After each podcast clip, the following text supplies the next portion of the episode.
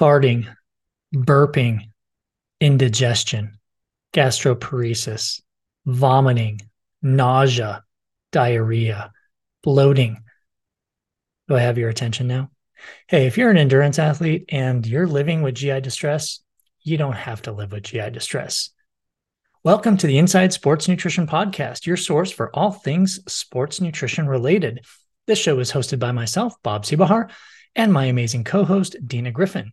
We are both registered dietitians who are board certified specialists in sports dietetics with combined professional experience exceeding 40 years.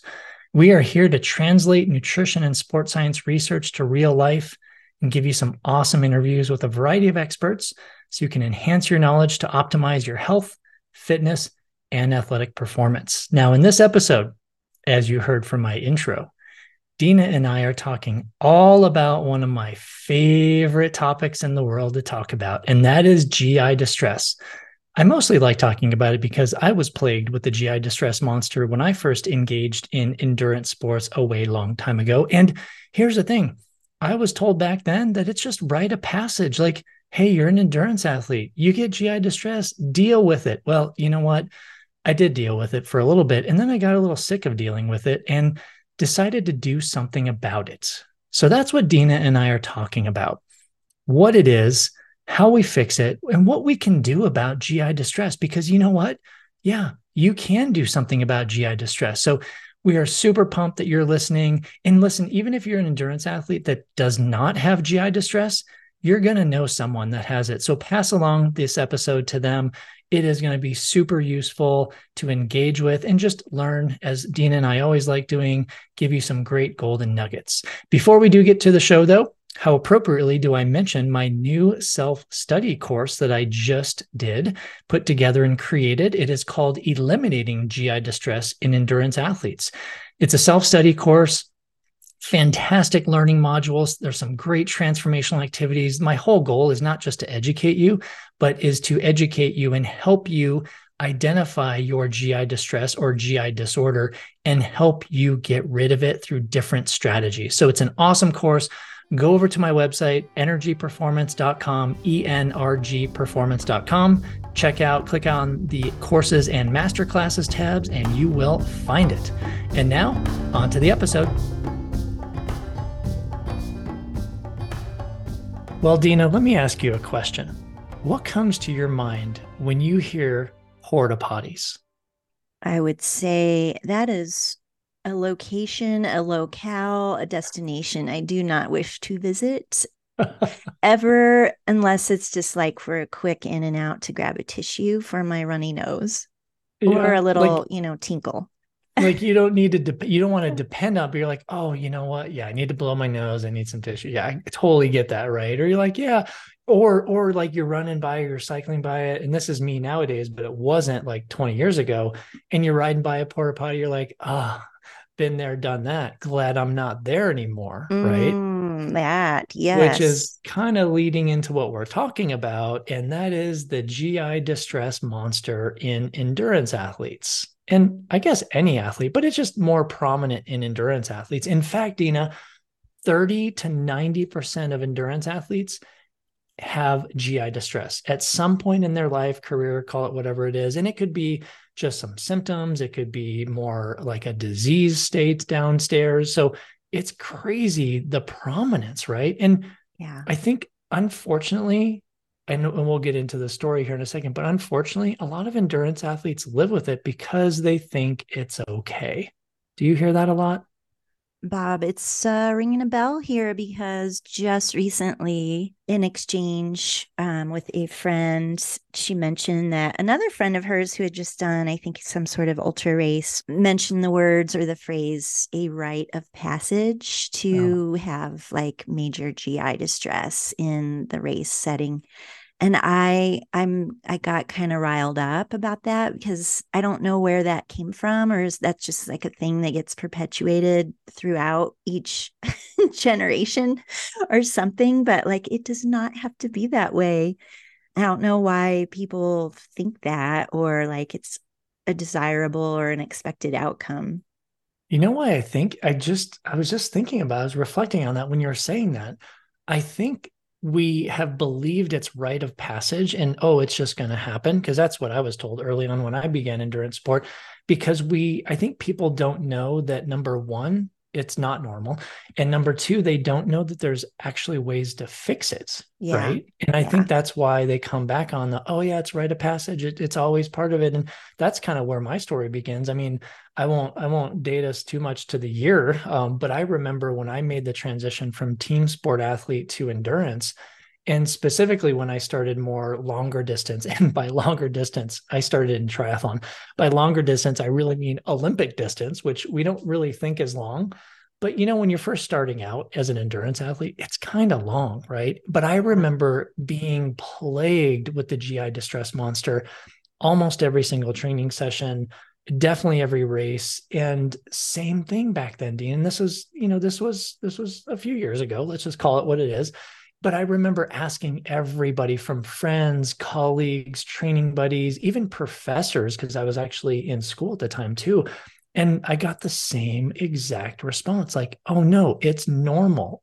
It's part, it's rite of yeah. passage. You're an endurance athlete. It happens, right? Yeah. And I know we talked about this on our very first episode of this podcast, Bob, in our origin story, like mm-hmm. how we even got into this field, but our experience with this aspect of sports nutrition and fueling the endurance athlete. Like we've we've been there.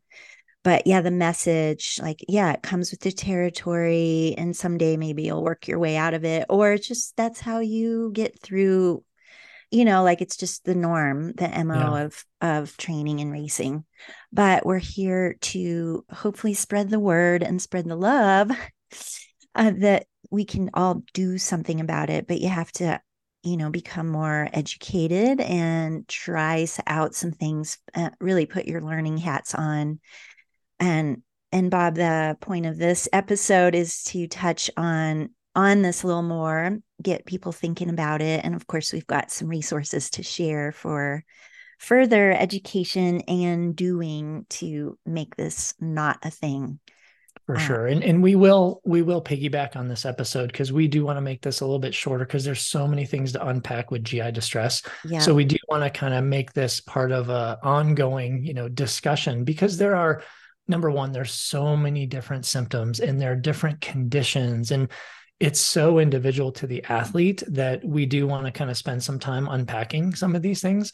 But no i i agree i think with you know with gi distress there's you know there uh, i think people think of athletes think of gi distress like oh yeah my stomach hurts or i'm bloated or whatever and it's fine right? It's fine. It's it, it'll pass. Well sometimes yeah. it does but sometimes it doesn't mm-hmm. right so i think it's important to like look at like the what I like to teach athletes, like there are basic symptoms of GI distress, and then there are GI conditions. Yeah. Right. So if you're having some simple uh, symptoms, and that could be bloating, it could be reflux, indigestion, you know, even diarrhea, but not not chronic, right? But those things will pop into our lives every so often because of many things, which we'll talk about here in a few minutes. But really, it's I, I almost think of, you know, you're lucky you're you're a lucky endurance athlete if you only have very acute or short-lived symptoms mm-hmm. um, unfortunately that wasn't me and you know until i fixed my gi distress i would have those symptoms but in it and it wasn't really in a condition which we'll talk about a few of the conditions here but it was more the symptoms were reoccurring every single run, every single bike ride. And yeah. listen, you know my story, Dina. Like I tried everything with myself and with athletes. Like we did fiber tapers. We looked at different sport drinking ingredients. We looked at different sugars. We manipulated their daily nutrient, like everything, and nothing was really working. And you know that my aha moment was you know looking more at the research and, and looking at things. But that's you know what led me to really create the metabolic efficiency training concept because literally that was my only goal was to get rid of GI distress. And now we know there are so many better, you know, interesting, you know, aspects of metabolic efficiency. But let's let's talk about like the symptoms, the conditions, you know, upper versus lower, because that's another thing too, right? It's not just yeah. sometimes about my stomach hurts. Like, what do we where do yeah. we go with like that upper lower thing? It's good to talk about that. But yeah, because I think to your earlier point, some people just like, oh, mm, okay, I have this thing and I don't know, maybe it's just today, but then like realizing we're reflecting, wow, this past year I've had these chronic issues and not really knowing you know what it's attributed to or or that this actually is a thing that could be tied to something that we can definitely address. So yeah i think thinking of gastrointestinal issues bob like that categorization of upper versus lower is helpful just so that you know if if you someone listening are trying to clue in for your own self is this me is this a thing you know determining what aspect or area of the body is being affected, then can help guide where we want to pinpoint the issues or start to address this in a systematic way. So, Bob, all that just to say, I think of the upper GI, like the burps, also just feeling like that heartburn or acid reflux kind of feeling. And I know you've said this before on a previous pod, kind of like belly button and up or mm-hmm. stomach and up. We kind of think of the upper GI yep. tract. So we can have stomach bloating versus like lower intestinal bloating, where just like that chronic side stitch, you know, where it might affect breathing. I know that can be related to some other mus- muscular things or mm-hmm. respiratory mm-hmm. things, but even nausea, I think more like that upper kind of GI tract, even though it can originate from the lower GI. Yeah, um, for sure. Let's see. And then lower, and you can add to this too. Oh, of course, I forgot vomiting is the mm-hmm. another pretty severe uh, side effect symptom of GI distress, but or manifestation therein. And then lower GI distress can encompass gas, flatulence, the urgency, maybe to visit those porta potties you were referring to, uh-huh. diarrhea, bloody stools. What else are we missing? Constipation. There? Constipation. Yeah. Uh-huh. Uh-huh. It's like a whole laundry list of these symptoms. Oh, it's amazing, isn't it? And you know, you you brought up. I just want to I just want to poke fun at this because you brought up something that I want to bring out. Um, as as you know, you know, I've I've created a new educational course for endurance athletes, and which is near and dear to my heart. You know, eliminating GI distress in endurance athletes. And through all the research that I did on this, it's funny you brought up flatulence right? So flatulence is farting, right? We have gas coming out of both ends, right? Oh, We're either burping or F farting. Word. I did. I ah. well, here, here's the thing, guys. guys love the word fart. We just do. Like every even now, see what just happened. Anytime you you say fart in front of a guy, we'll start laughing.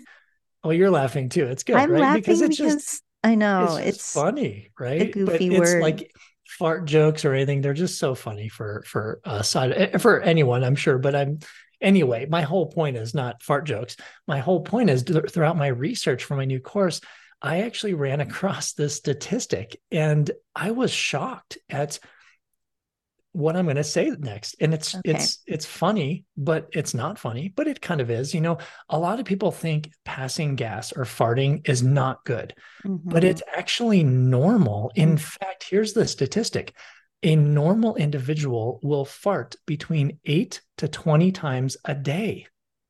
I mean, I'm going to put that in the show notes for everyone's reference because now we can normalize the toots. Well, and I don't know about you, but I'm like, oh my gosh, that makes total sense. Like, we shouldn't think of passing gas as a negative thing unless now there's some unlesses, right? And I don't want to go down the fart path here, but if it doesn't smell, good if it's like really foul smelling, if it's accompanied by some diarrhea or something going on, or if it's obviously more than 20 times a day, like, yeah, something's going on downstairs, we might need to look at the daily nutrition.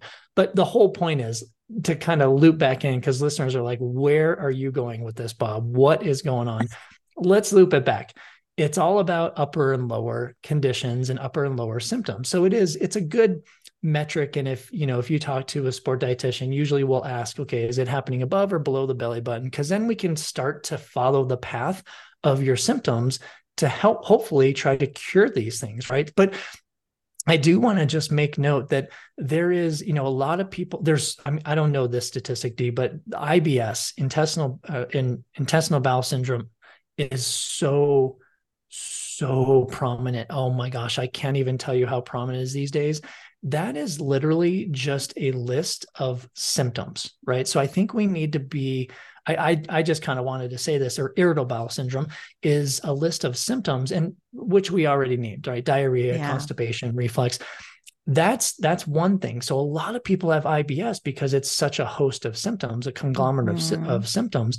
But irritable bowel disease, so IBS versus IBD, so irritable bowel disease is very different, and that is a group of diseases such as Crohn's disease, ulcerative colitis. So those are a little bit more a little bit more in depth, a little bit more complex. Sometimes, um, you know, medical attention, gastroenterologists are very uh, needed in those categories because it's not just the symptoms. So I just wanted to throw that out there just in case yeah. we have some listeners like, oh, wait a second. Yeah. I mean, yeah. maybe my symptoms are lasting longer than they should, or they're very painful, or I tried changing my nutrition plan and nothing's working. I mean, I still think there's a lot you can do with nutrition, but mm-hmm. sometimes it could be that you don't have the, dare I say, easier symptoms of IBS, but maybe you do have something going on in terms of an, and you know, kind of an irritable bowel disease instead of just Definitely. the the syndrome itself. Yeah, and sometimes it doesn't come out, or you know, you're not. I mean, there can be a variety of reasons we experience IBS or IBD mm-hmm. later in life or as we're just maturing as adults anyway yeah. and, and, sometimes like crohn's there is a genetic component but yeah i've seen a mm-hmm. lot of the gi distress monster symptoms kind of creep into a lot of athletes as as we do get older because there are some digestive changes for sure that happen as yeah. we age but there are a couple of main causes of gi distress that i think our listeners would would definitely want to know right mm-hmm. Yeah so yeah. the first one let's let's make it easy like the first one is actually an easy one to ID. It's mechanical, like yes. it's mechanical forces. So, kind of like, you know, I look, I think of like the road cyclist, the triathlete in an aero position, right? So, you're just basically um, mechanically you're you're affecting your posture and there could be pressure there could be compacting against the abdominal walls for sure similarly in that vein as the uh, with runners, right? Mm. Like the up and down with the uh, with that mm-hmm. intensity or the the I yeah the word jostling comes to mind. Just that, yep. like jostling of the organs, uh, specifically, you know, our our tummy and intestinal yeah. tract, which is huge in the body, and just that repetitive motion. Um, so those kinds of mechanical inputs can definitely be a contributor or a cause yeah. to to then the symptoms or signs yeah. of GI issues. And I don't know the stats here, Dee, but I in my in my experience, you know, and I'm sure same with you, I see a lot more runners experiencing GI distress than I do cyclists or triathletes on the bike. Right. Mm-hmm, for sure. Yeah. Yeah. Yep. And because of those mechanical jostling effects, for sure. Yep. Yeah. So, yeah, that is a good category to cover. And then uh, let's see, which one should we dive into next? Just well, I a- always talk about like the you know, we talk about the nervous system sometimes and the sympathetic nervous system. So that's the fight or flight one. So and not not a lot of athletes understand this, but you know, before here's let me unpack this. I, I, when I work with athletes, they usually complain, not always, but usually say, "Well, I don't really have GI distress during training. It just happens during a race, oh, right?" Yeah. And that's probably about 80 to 90% of athletes. 10 to 20% still have it during training. But if that's you and you're only experiencing GI distress symptoms during a race, it could be because of this this sympathetic nervous system drive. So what happens as you get nervous before a race? You know, you get the butterflies, you get nervous, you get maybe a little anxious that actually increases sympathetic nervous system, which increases motility in the GI system. Now, increasing motility in the GI system could sometimes be a good thing, except right before a race, right? Because exactly. that's, you know, we we get the urge to to go to the bathroom right before a race. That's what's happening, right? And mm-hmm. a lot of times I see that that actually continues throughout a race if it happens significantly before a race. So mm-hmm. there's really not much you there's not an easy fix to that. Um, I have tried to, you know, tell athletes, you know, we we look at mindfulness, meditation, visualization, yeah. just relaxation techniques.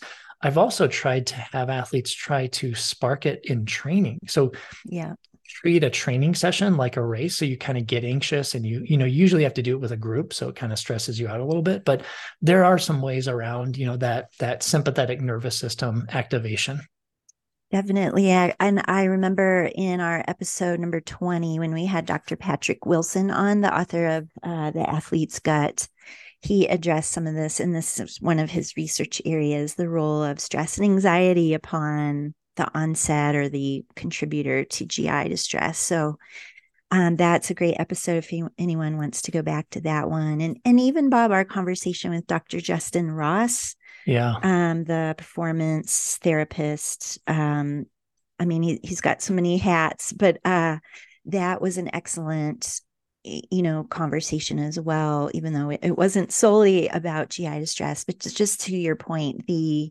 impact is from psychological state of being or mental health can definitely uh, affect our gut behavior and reactivity yeah, and this will be a future episode, I guarantee it. But there is this thing called gut brain axis. So there's information that gets shared by the gut and the brain and that's a little bit of what you're talking about 2d where we can influence um, gut patterns and motility uh, through you know obviously different thoughts patterns that we're that we're doing upstairs you know upstairs can yeah. affect downstairs and downstairs can affect upstairs but well that'll that'll be a future episode but i think it's really important not to not to disregard the whole impact of of the psychological piece of GI distress because not many mm-hmm. people actually look into that. Right.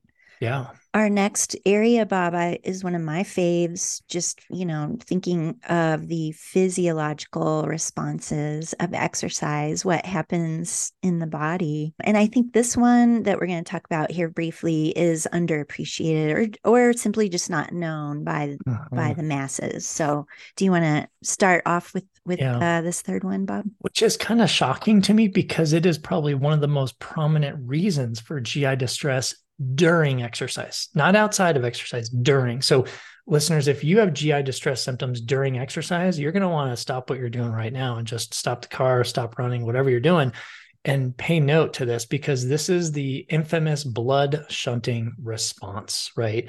And I mean, I don't know how many decades this has been in research. I mean, it was, you know, when I was researching metabolic efficiency training, what almost 20 years ago, it was prominent back then. But yeah, basically, the blood shunting response is when you start exercise, obviously, any type of exercise, your muscles in your appendages need blood for to deliver oxygen and nutrients.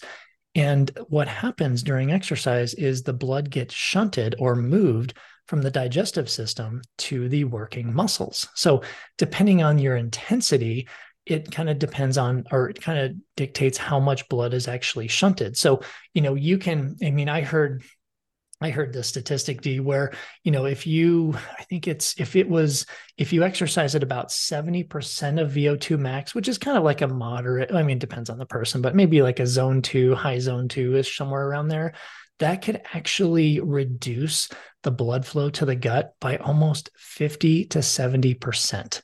So think about that. Moderate exercise can reduce blood flow in the gut by almost up to 70%. And this is what's happening is athletes are having huge issues during exercise because just of physiology, right? Because blood is being shunted and I mean, this is it's a tough one, isn't it? Because this is remember the reset button? We talked about this a while back. And yeah. I remember when we first met and you're like, what's the reset button? I'm like, well, that's basically when an athlete forces themselves to throw up to feel better during exercise. Yeah. And sometimes it works sometimes it doesn't but we're not advocating that because that there are many other things you can do. But the blood shunting response it's it's a difficult one to to manage because you're usually you're racing. Definitely. And just thinking of bob like the people who are in very hot climates too, especially like the ultra endurance folks, just that environment in the gut where, you know, it's been described different ways, but like it gets hot in in the gut, you know, yeah. like there's a lot of response that's somewhat volatile and it can cause this like I know that also this word toxic is kind of scary, but like mm. this kind of toxic environment within the gut. And mm-hmm. and then, you know, you get some permeability happening. There can be transfer of nutrients or other substrates into the gut into the blood that that can contribute to nausea or this endotoxemia word mm-hmm. you know like just the environment within the gut it's nothing we can control unless we stop exercising or just slow the heck down well, and uh, that's the thing, right? And a lot yeah. of athletes are like, like I get this question all the time, like, oh my gosh, I'm experiencing XYZ distress during my race. What do I do? Yeah. You know, at that point, and listen, listeners, you have to plan for that. If you are plagued with the GI distress monster, literally the first thing to do is slow down. Like you mm-hmm. have to slow mm-hmm. down to, especially now. This is such a Pandora's box, Dina, and we won't go down this because this will be future episodes. But listen, if you're not treating your body and your gut well on the front end, right? So if you're not improving your digestive health through nutrition, through other things, and if you're not allowing your body to use the nutrients efficiently that it has in it aka you know improving your metabolic efficiency you're dumping all these calories in your gut that maybe your body can't handle especially when there's the blood shunting response during exercise yeah. you have to slow down or stop right because this is usually when it happens is after you take in some calories or whatever, and it's not an immediate response, it's usually shortly thereafter, you start running or biking or whatever you're doing. And then you're like, oh, I'm not feeling good. I feel like I'm going to throw up or something's going to happen. You have to stop or slow down so the blood goes back to your gut so you can process the calories that you just consumed. Otherwise, you're not going anywhere fast definitely which yeah. kind of ties nicely to to this fourth area which can be independent, so on its own, or related to what you're just saying with the blood shunting response, uh, is just like what are we consuming nutritionally mm. or hydration wise, or not consuming on a dehydration stand standpoint. So, like what we eat, Bob, in terms of composition, amount, the timing, other supplements that might be somewhat stimulatory in nature like caffeine? Are we not consuming enough fluids or what's the concentration of carbohydrate or sugar in the solution that we're drinking? I mean, gosh, there's I don't know how many you've identified and cover in your in your course now, but yeah. I mean, there I know my list is pretty long of all the nutritional yeah. aspects related. So many, and yeah. you know, the lowest hanging fruit. D. I'm going to throw it out there, and listeners, this is the golden nugget hydration. Hydration yeah. is the first thing that you want to focus on, but it's yeah. always the last thing we think about because we're like, True. oh no, I'm I'm hydrated. It's fine. No, no, no, no, yeah. no, you're not. You're I guaranteed you're not. I'm guaranteed you're dehydrated listening to our podcast right now. So go drink something. Yes. anyway, but no, hydration and fluid is so necessary, not only for the digestive system, but to help prevent GI distress. So that's the first lowest hanging fruit and i'm just gonna i'm just gonna call it out like it is because you know what you know me d. I mean it's simple sugars really really aggravate the digestive system if you are sensitive to gi distress. That's what i've noticed. It holds true. There's a little bit of research to support it too. It doesn't happen in all athletes but you know if you are plagued with the gi distress monster and you constantly have symptoms during exercise and you introduce simple sugars, it's going to make it worse. And that's actually one the second place I start with athletes. The first is is hydration. The second is, well, what are you consuming? Are you consuming mm-hmm. simple sugars during and is it too much? Is like what's going on? They just they just piss off the gut. And now I'm not talking about our, you know, iron stomach athletes who are listening to this like, "Oh, I'm so glad I don't have to deal with this." I'm not talking about you guys and girls, right? Yeah. I'm talking about us that are living with this, you know, nightmare which we call GI distress and listen, you don't have to live with the nightmare anymore. It's totally fixable. Um, now, if you do have a GI, you know, condition like you know irritable bowel disease, that's definitely something you want to look at working with a gastroenterologist, working with a good dietitian on a team basis, because that there's something else going on. Like that's a little more severe, but kind of goes back to the whole. I just wanted to ID my top two things that I talk about in terms of yeah, nutrition. Yeah, definitely. but there are so there are so many more. So like many. I mean, do what if what if an athlete, what if they don't have good digestive health? Like what if their good and bad bacteria is right. imbalanced? What if they have dysbiosis? Like that's going to set off GI distress also, ir- irrespective of all these different me- uh, mechanical or sympathetic nervous system or whatever issues. there, there's going to be underlying issues, you know, initially. And that, that's why we kind of go at it where, you know, let's, let's, how I approach this is let's heal your gut first, right? And then let's look at everything else that's going on because it's not about just like, oh, I'm not going to eat this gel during exercise. Like you have to heal your gut first.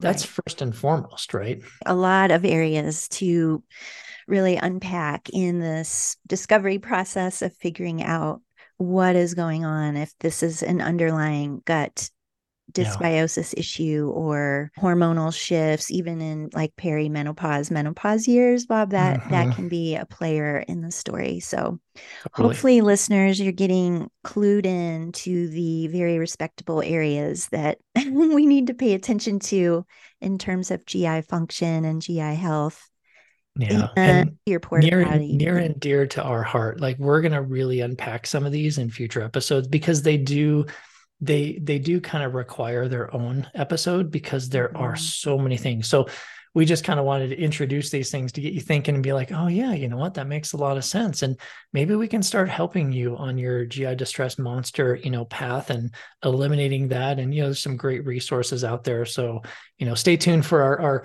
future episodes on these topics. But you know to to your point too dina i mean check out those previous podcasts that we did uh, that Dina mentioned because they're phenomenal in talking about GI health and even that gut brain axis and trying to kind of link the the the brain to the gut and even just through some some basic psychological practices. Love it, Bob. So I think even in closing is just reminding everyone that you don't have to live with GI distress, especially if it's been happening chronically to you. Let's figure it out. So definitely reach out to us for more information. Bob, do you want to mention your program? Yeah, I mean, I I just created the you know it's eliminating GI distress in endurance athletes. It's a self study program uh, course. It's is phenomenal because I take you through the whole digestive system challenges, issues, how to identify what's going on with you, and then obviously the nutrition strategies that actually you need to do to try to fix uh, your your GI distress problem um, in the symptoms, but also to improve digestive health. And that's one thing I emphasize. We actually just don't want to fix a problem. We actually want to improve health on the other end also. So that would be a great resource. Just head on over to my website, energyperformance.com. All right. And with that, we will let y'all go. Thank you for being here with us today for this episode, and we will catch you on the next one. Well, we hope you enjoyed episode 101, where Dina and I sat down and did a lowdown on GI distress. Hopefully, you got a few gold nuggets from that. And if not for yourself, maybe passing along to a training partner or family member. Stay tuned for next week's episode. Dina and I welcome a very good friend of ours, Tavis Piattoli. He is a sport dietitian, and we are talking all about omega 3 fats. Now, here's the thing though you probably know what omega 3 fats are. But we're going to talk to Tavis and we're going to go a deep dive into not only what they are, we're going to kind of skim that surface, but we're going to go into the testing and the supplementation of omega 3s because that is a hugely popular area that Dina and I ask or and answer a ton of questions for a lot of listeners, a lot of athletes. So we're going to do a deep dive into different types of omega 3 supplements because there are actually some out there that are not that great and others that are fantastic. And also the testing to actually elucidate and quantify if the supplements that you're taking, omega 3 supplements, are actually working or not. So stay tuned. We're super, super excited to have Tavis back on the podcast. Now, if you do have a sport nutrition question, any question at all, email us. Hello at insidesportsnutrition.com we love hearing from you. Even if you just want to you know shoot us a comment that'd be great. But if you have questions we will answer those on uh, upcoming ask us anything episode. We certainly appreciate that and all of your support that you are giving us. In fact if you would mind going over to your favorite podcast platform give us a review give us a five star rating just share the news, share the ISN love with other people that you know, because we're just trying to make an impact on as many, many athletes and listeners around the world. You can also head on over to our website, insidesportsnutrition.com. You can find all the show notes. You can find all of our um, partnerships and just a whole, a whole bunch of other educational materials. Now, speaking of educational materials, head on over to my website, energyperformance.com. That's E N R G performance.com to see all of the business offerings that I have. And head on over and visit Dina at nutritionmechanic.com. Both of us have some great nutrition services, physiological testing, biomarker testing. I uh, do some endurance coaching, just amazing. So head on over to our websites, check us out, and we will certainly pass that love on to you.